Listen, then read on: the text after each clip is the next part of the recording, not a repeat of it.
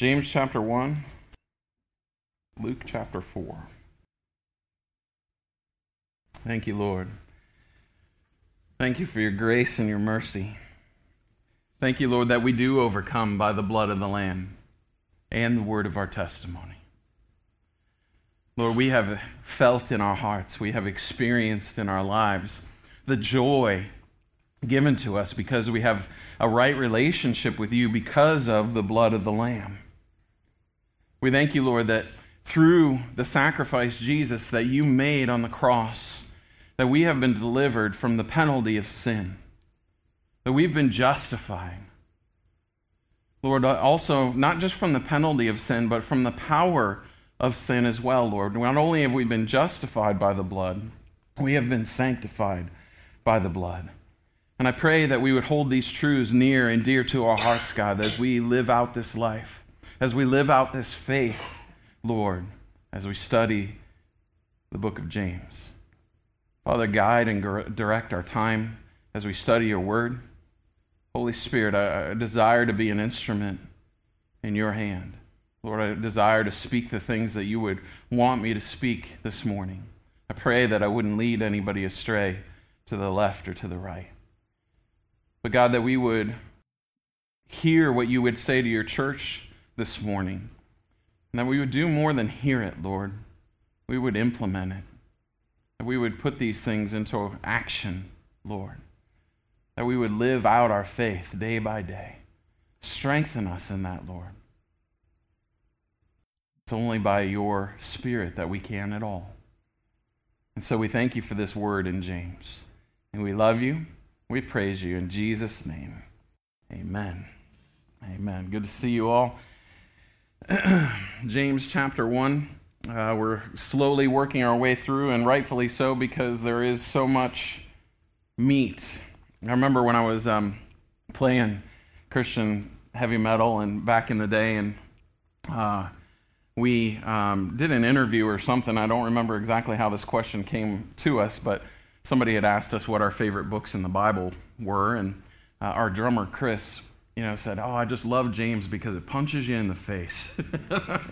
and it really does. It, it's, it's that kind of strong word that kind of maybe shakes you a little bit to say, oh, there are things in my life that I can implement. There are things that I can change in my life in order to live a more holy, a more godly life. And, and that's what the book of James is all about. Remember, we said on the onset when we began the book, and I want to say it again and again and again that the, the things that we learn in the book of James are not to help us gain favor with God. This isn't, we're not earning our salvation here. We're not earning anything in the presence of God. God has freely given us his salvation through his son, Jesus Christ.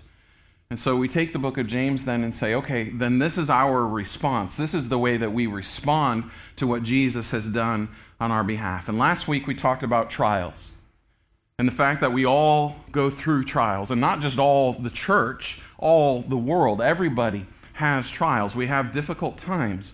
And we said that as, as followers of Christ, we need to embrace trials. You can count it all joy whenever you suffer trials of many kinds.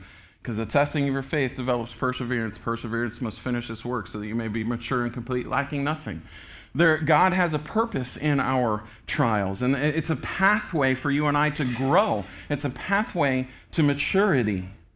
And not only that, the trial helps us see our need for God. Remember, he said, if any of us lacks wisdom, and we raised our hands, we said, yeah, we lack wisdom. And some of us didn't even know that we needed wisdom, so we didn't raise our hands. But we all need wisdom. All of us can see when we go through trials that we genuinely have a need for God. And so trials are a good thing. We're going to contrast that this week to the idea of temptation. We're going to talk about what temptation is to the Christian and how you and I are to deal with or handle temptation this week. Very different than trials. Our text this morning is from James chapter 1. We're going to read 12 to 18. I'm going to read it all and then we'll kind of parse it apart, okay? So, James chapter 12, 1, verse 12 says, Blessed is the man who endures temptation, for when he has been approved, he will receive the crown of life which the Lord has promised to those who love him. Let no one say when he is tempted, I am tempted by God. For God cannot be tempted by evil, nor does he himself tempt anyone. But each one is tempted when he is drawn away by his own desires and enticed. Then, when desire has conceived, it gives birth to sin and sin, when it is full grown, brings forth death. Do not be deceived, my beloved brethren. Every good gift and every perfect gift is from above and comes down from the Father of lights, with whom there is no variation or shadow of turning. Of his own will, he brought us forth by the word of truth, that we might be a kind of firstfruits of his creatures. Temptation. It's something that we all have to encounter in our lives. And as many different people there are in this room, there are that many different types of temptation. Now, they can be categorized and generalized into various groups, but we all have our own ways to be enticed. Anybody watch The Biggest Loser? Not just me? Okay. All right. Me and Tim. Me and Tim. Usually I watch The Biggest Loser sitting in my lazy boy with a bag of chips. That's, that's the way I watch The Biggest Loser. Well, they have, uh, throughout the contest of The Biggest Loser, they have these moments of temptation. And my, one of my struggles being food, I, I enjoy, uh, not enjoy, but it's a, it's, it's like, oh, I know this is coming. And they, you know, they bring out all these people who are trying to lose weight to the, the smorgasbord of cupcakes or, you know, bacon or whatever. I thought about putting a plate of bacon right here for the entire time I taught this morning. I ate it, but. Uh, so there goes that idea. But um, it's those things in our lives that come into our lives that would want to lure us, pull us away from that which God intends for our lives. If we were to define temptation, it would be this a strong desire to do something that is irregular, violent, impure, or lustful. That's what temptation is. It's a strong desire in us, a strong desire to do something that is irregular, violent, impure, or lustful. And I think it's important that you and I have this conversation today, that we discuss what temptation is and the fact that there is a right and a wrong, and there is a temptation to do that which is impure, lustful, violent, or irregular, those things that are wrong. Because we live in a society that is trying to cloud that line, that is trying to blur exactly what is right and wrong. If you go onto the campuses of America today, one of the most popular movements right now is this idea of postmodernism. It's also, uh, it can be called moral relativism. And the idea is, is, for those who buy into postmodernism or even moral relativism, is that there is no absolute right. There is no absolute truth. That it's, it's dependent upon the person. You decide what is right. You decide what is wrong, and whatever you decide is right and wrong, that's okay. We don't have to agree on that. What's right for you might not be right for me, and what's wrong for you might be okay for me. It's all dependent upon what you believe. Well, that just simply is not the case. And we have to stand against that to say, no, there is an absolute moral truth. There is an absolute right and wrong. Anybody that talks to you about that it says, Oh, I believe in this moral relativism, and if it's right for me, I'm going to do it. If it's not right for you, then you don't do it. You live by your own standard of truth. Anybody talks to you about that, just punch them in the face. Right? Well, hey, you, and then when they say, What did you do that for? Well, it's right for me. Let out the air in their tires. Uh, it felt right. Sorry. I, I they, they, they uphold this idea, or they, they pronounce this idea, they declare this idea, but nobody actually wholly believes it. There's a, a guy named Todd Friel who goes out to different campuses in Georgia every Wednesday to witness. Uh, he calls them Witness Wednesdays and he records them and he can listen to them. And, and that's one of the things that he'll engage in frequently is this idea of moral relativism.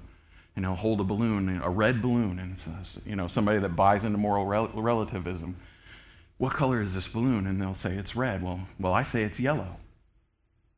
And the person who upholds moral relativism can't disagree because then they would be saying, no, there is an absolute truth. So it's just silly. We have to understand that there is a standard of right and wrong, and that's given to you and I in God's Word. Temptation, then, is the desire to do that which is contrary to that absolute standard, that which is contrary to God's Word. That's temptation being lured away from what God would deem as correct, holy, and right.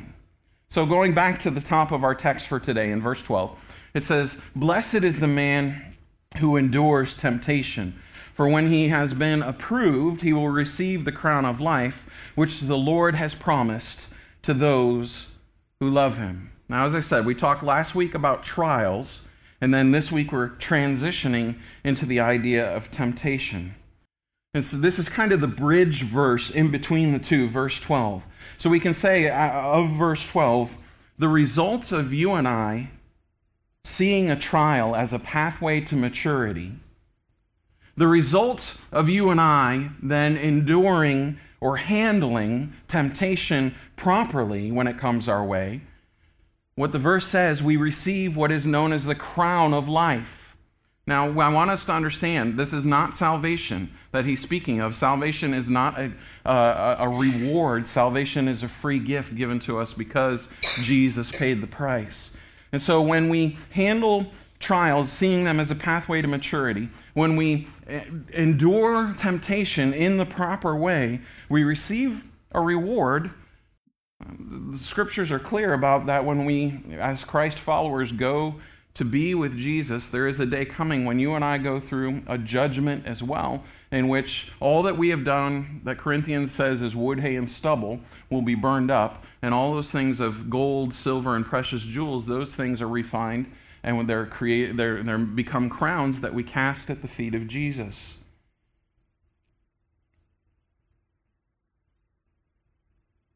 And we, we, we receive that when trial and temptation is removed when we're in his presence. It's all that we have is now, the trials, the temptations our are now. One thing I wanted to mention, that word temptation in the beginning of verse 12, it's interesting that previous to this in the New King James, that exact same Greek word had been translated as trials. For some reason here, if you read it in the King James, it's always translated temptation throughout chapter 1.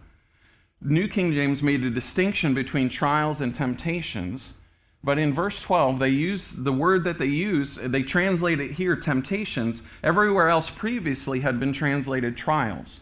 And then when we get into verse 13, it's a different word translated temptations. So, I think that may lend itself to some, some, confusion. I think it would almost be better read in verse 12 Blessed is the man who endures trials. But at the same time, we are to endure temptation or properly handle the way we, we come into temptation or the way we uh, handle temptation. So, um, just something to consider there. Three steps and really, this is kind of the, the main verse three steps to enduring temptation. That's what we want to glean from the book of James and, and from the Bible is all right, well, what do we do? When temptation comes our way, how do we handle it? The first step remember God's word. You want to properly handle temptation in your life? You want to avoid, avoid those impure thoughts, those lustful things, those violent things? Know God's word. Remember God's word. David said it in Psalm 119, verse 11 Your word I've hidden in my heart that I might not sin against you. We need to know and understand. We need to soak in God's word. We need to remember God's word. We want to endure temptation. Remember God's word. Our ultimate example, of course, is Jesus Christ, right? How did he handle temptation? Well, that's why we're, we've got your, your finger in Luke chapter 4. Let's flip over there real quickly. Luke chapter 4. Jesus just beginning his public ministry, having been baptized by John in the Jordan River. The Spirit whisks him away for, for a time of tempting. So it says in Luke chapter 4, verse 1 Then Jesus, being filled with the Holy Spirit, returned from the Jordan and was led by the Spirit into the wilderness, being tempted for 40 days by the devil. And in those days he ate nothing. And afterward, when they had ended, he was hungry. And the devil said to him, If you are the Son of God, command these stones to become bread. But Jesus answered him, saying, It is written, Man shall not live by bread alone, but by every word of God. Then the devil, taking him up on a high mountain, showed him all the kingdoms of the world in a moment of time. And the devil said to him, All authority I will give you, and their glory, for this has been delivered to me, and I will give it to whomever I wish. Therefore, if you worship me, worship before me, all will be yours. And Jesus answered and said to him, Get behind me, Satan, for it is written, you shall worship the Lord your God, and him only you shall serve. And he brought him to Jerusalem and set him on the pinnacle of the temple and said to him, If you are the Son of God, throw yourself down from here. For it's written, He shall give His angels charge over you to keep you, and in their hands they shall bear you up, lest you dash your foot against the stone. Jesus answered and said to him, it's been said, You shall not tempt the Lord your God. Now, when the devil had ended every temptation, he departed from him until an opportune time, and we know that to be in the Garden of Gethsemane. As we see Jesus going toe to toe with our adversary, Satan, there in the desert prior to his public ministry, the way that Jesus handles it is the way that you and I should as well, with the Word of God. It is in knowing, it is in understanding the Bible that we properly handle temptation. It's how we are victorious over temptation. Also, a great thing to note here being tempted is not a sin. Being tempted is not a sin. It's when you and I give in to that temptation that it becomes a sin. Being tempted is not a sin. If it were, Jesus would have sinned because he had been tempted there in the desert. Being tempted is not a sin. We all have those moments in our lives when temptation arises. Knowing the Word of God is what will help us to be victorious. The second thought that we would have in how to properly handle temptation we should resist the devil. Resist the devil. We're going to read that later on this summer in James chapter 4, verse 7. Resist the devil and he will flee from you. If you just, in, in, in, God's strength, have a, have a moment of strength when that lure is out there, when that temptation is present, say, I'm not going to walk down that road. I'm not going to uh, listen to that enticement. I'm going to resist the devil, then, as we see here in the middle of, of Luke chapter 4, Jesus says, Get behind me, Satan, there in the second temptation in, in verse 8. He's like, I'm, I'm resisting. I'm going to stand back. I'm going to um, stand strong in this moment. So, know God's word. Resist the devil, he will flee. And then, probably my best advice when it comes to resisting temptation run. Run. Nowhere does it say, hey, I have to hang out right next to temptation in order to be victorious. That's what Joseph did.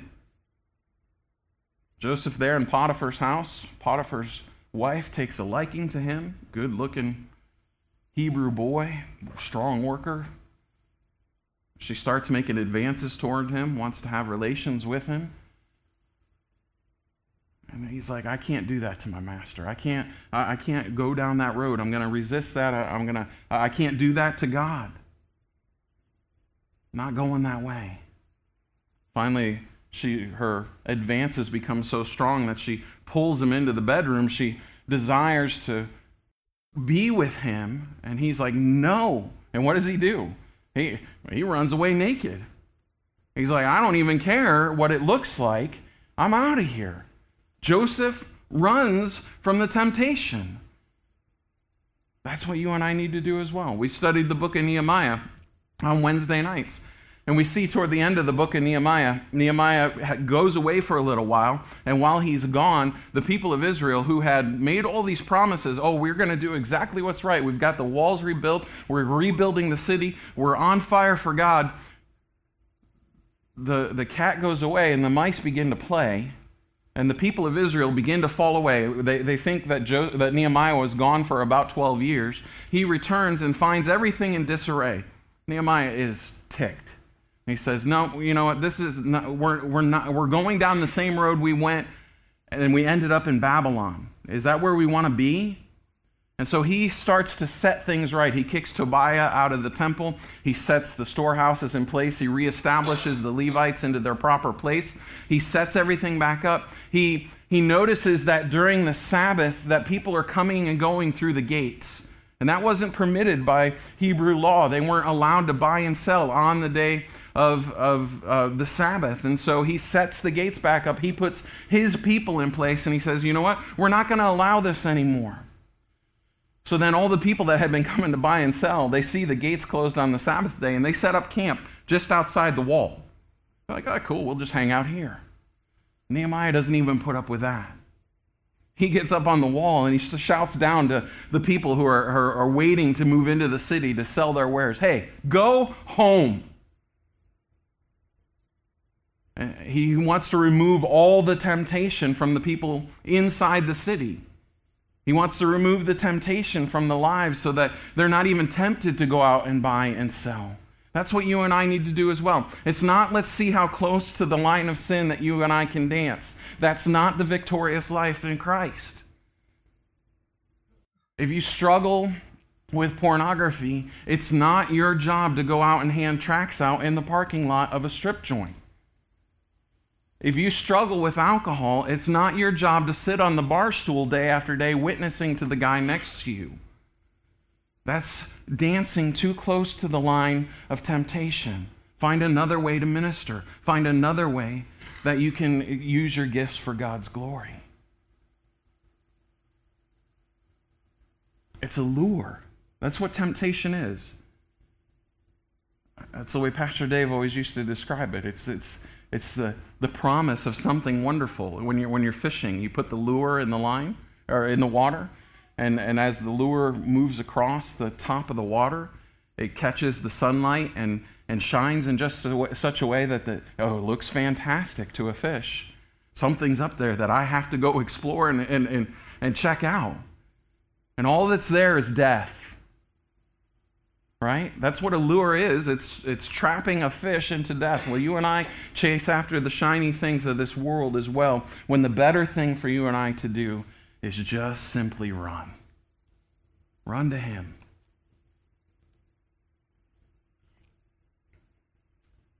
Verse 13 says, Let no one, when he is tempted, I'm say, I am tempted by God. For God cannot be tempted by evil, nor does he himself tempt anyone. First thing to know in that verse temptation is coming. It's not a matter of if, it's when. It says, let no one say when he is tempted. It doesn't say, let no one say if he is tempted. Temptation comes to us all. It's part of living in a fallen world that we have to deal with temptation. We need to recognize that temptation doesn't come from God. The temptation when we're tempted is to, say, is to play the blame game. That's what we do. That's what we is it's what's been done since the Garden of Eden. It's the blame game. Right? When Adam Eve, when Adam partakes of the fruit, he, he, he encounters or has an encounter with God, and what does God say? You know, what happened here? And, and Adam's like, everything was good until you brought this woman in here, and she's the one that led me astray right? It's her fault.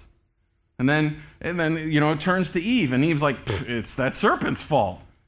That's what we, we play the blame game. And the, and the temptation would be to say, oh, I, you know, I, I was tempted this week in this way or in that way with impure thoughts or whatever, violence, and, and, and it's God's fault.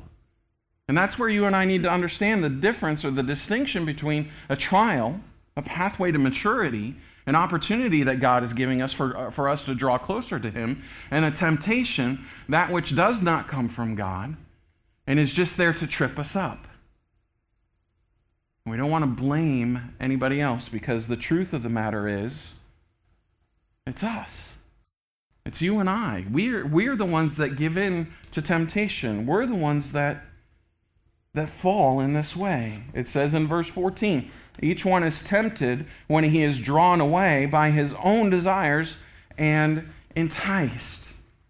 That's it's, it's you and I. It's, it's we're the ones biting the hook. It's, it's we're the ones going after the shiny object, the lure. It's not God's fault.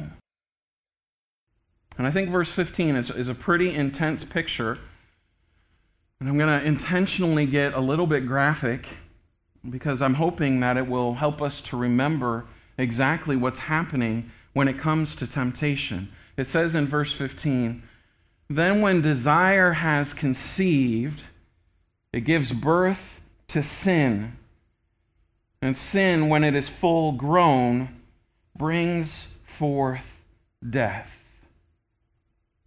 When temptation comes and we give in because of our own desires, we are enticed. When that desire conceives, it gives birth to sin.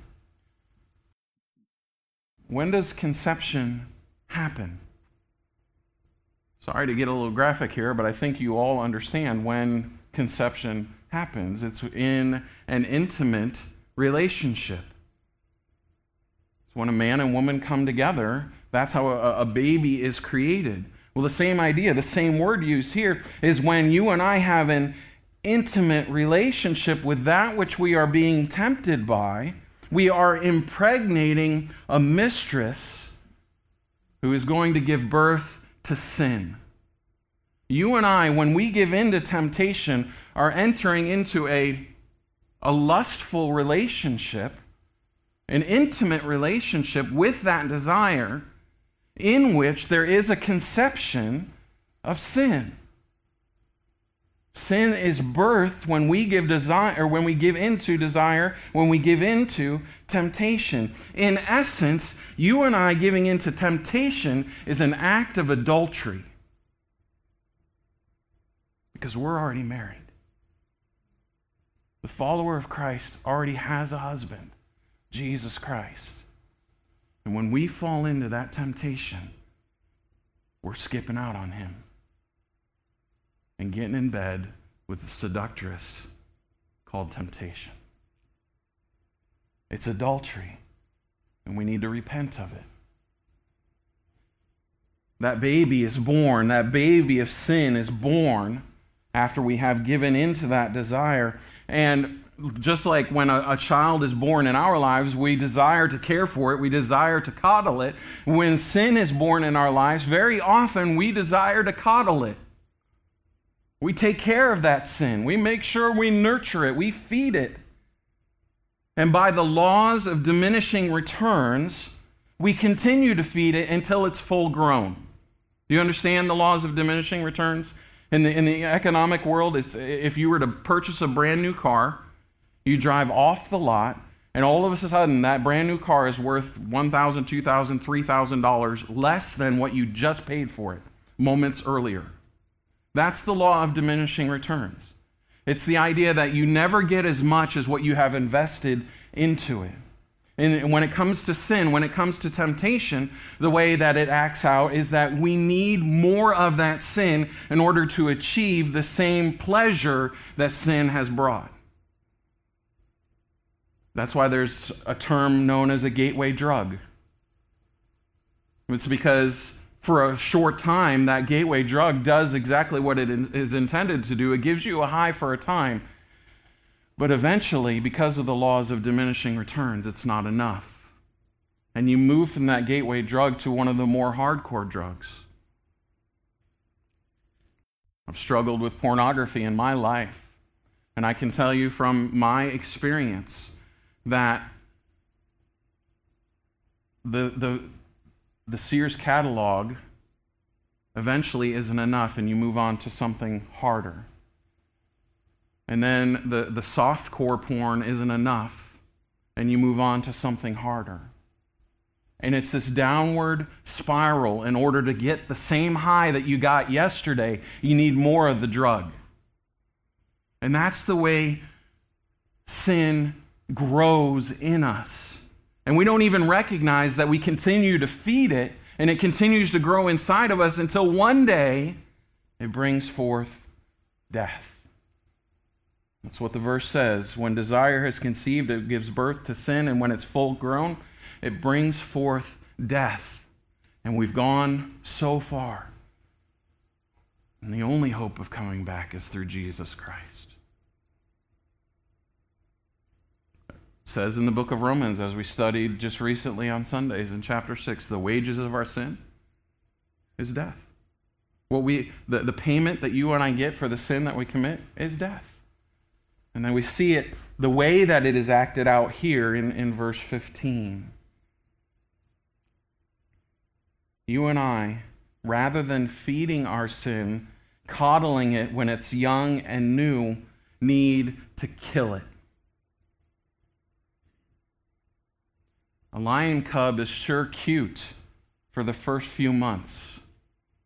But as you continue to feed it, it continues to grow until one day it will kill you.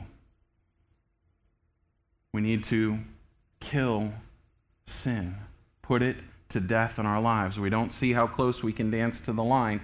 We run in the opposite direction. Verse 16 says, "Do not be do not be deceived, my beloved brethren." I love that term that James uses. He cares about those he's writing to, including you and I today.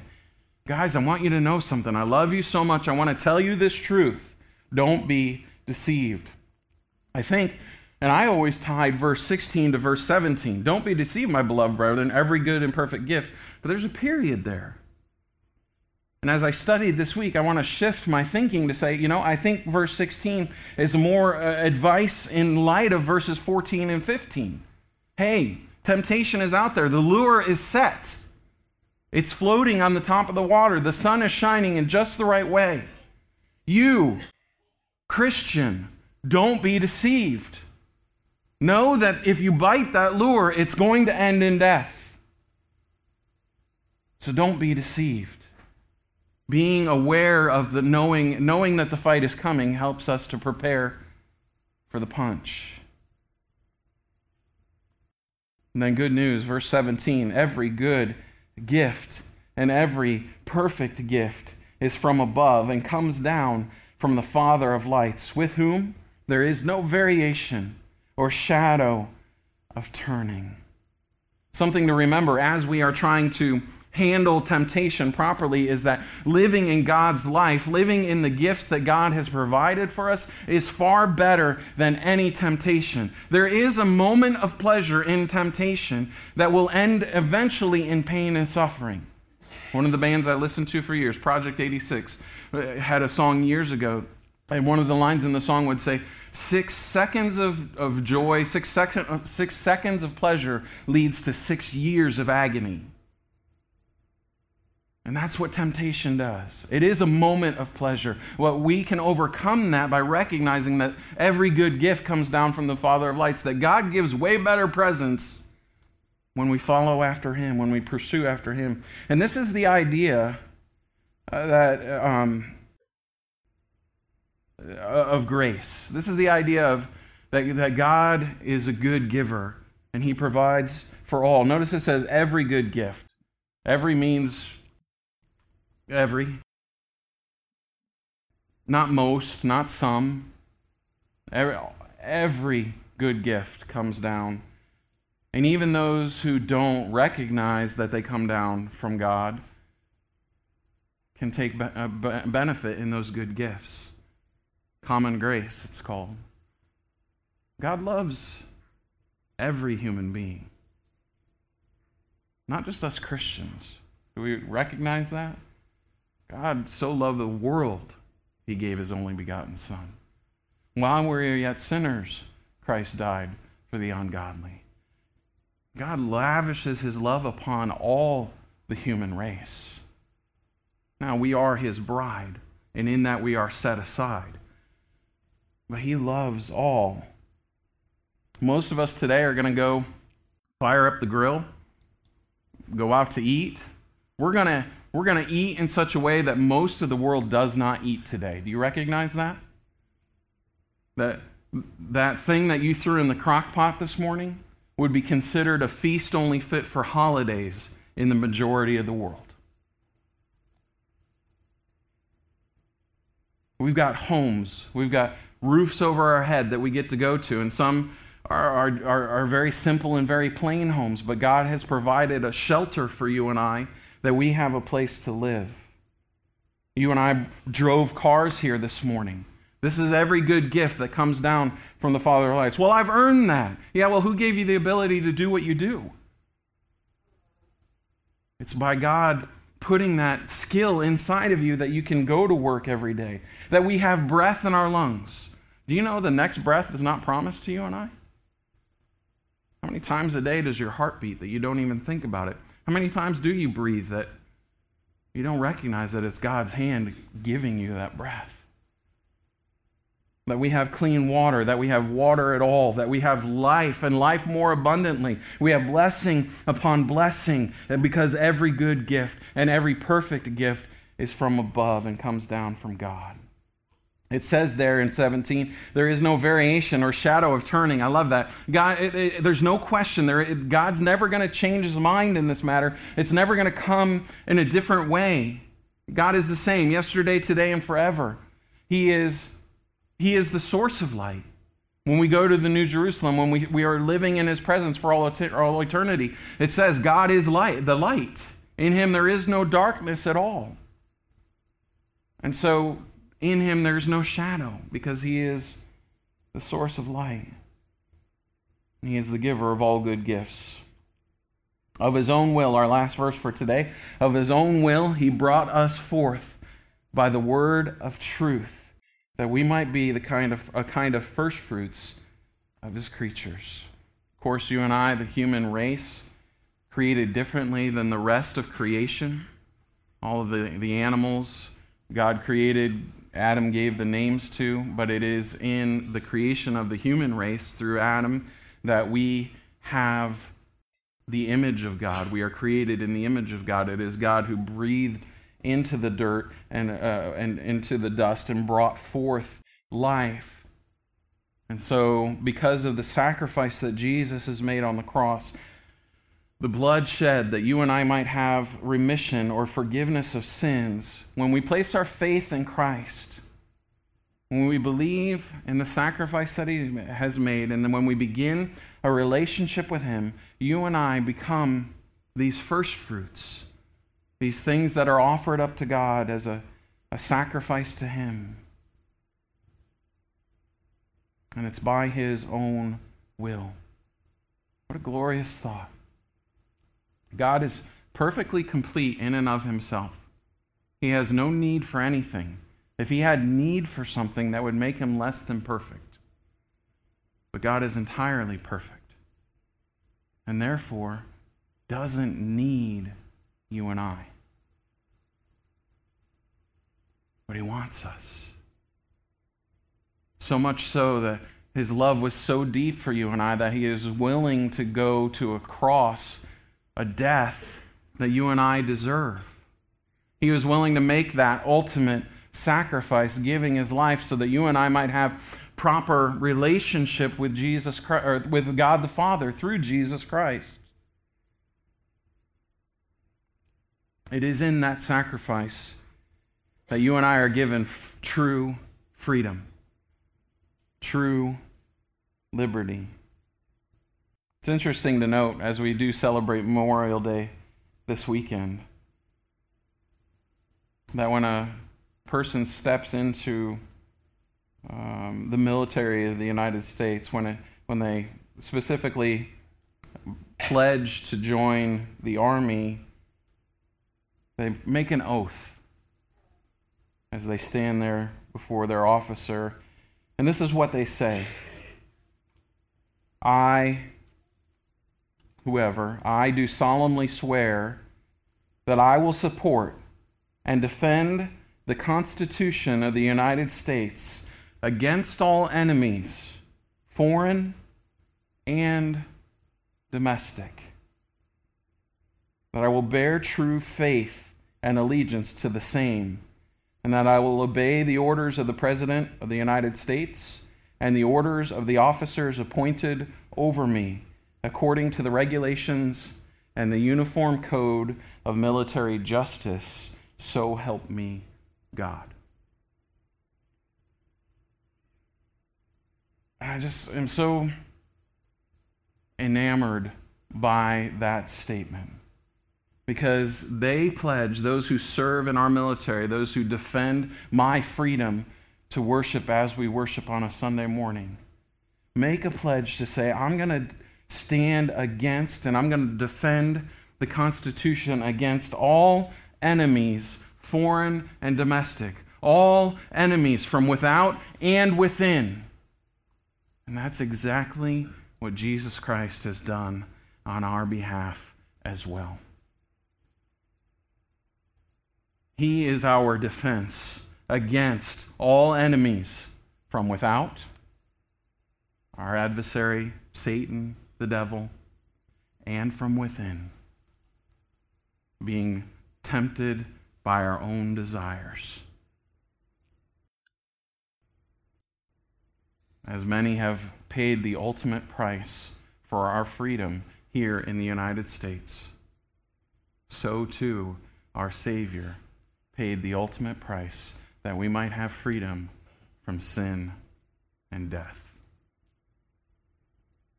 Not only does Jesus pay for the penalty of sin, not only are we justified, but we are also sanctified. We are delivered from the power of sin. We have the ability to overcome those temptations that come into our life. If we implement these thoughts, hey, I'm going to devote myself to the Word and I'm going to know it. Did you notice that Satan tried to throw some scriptures at Jesus there in the third temptation? Well, it says, you know, he, he will uphold his angels and, and you will not, you know, fall on the rock. Satan knows scripture? Well, yeah. And he twisted it for his own use. Did we recognize how it was twisted? If not, we've got some studying to do. Properly using Scripture, resisting the, te- the, the devil, he will flee from us. And then ultimately running away from that temptation. You and I need to recognize the difference between a trial and a temptation. And embrace the trial, look for the pathway to maturity, and run from the temptation and run into the arms of an everlasting God. Amen? Amen. Amen. Let's stand. Let's close in prayer. Thank you, Lord, that in your love for us, you made a way that we become your bride. And forgive us, Lord, for all the times that we have gotten into bed with temptation.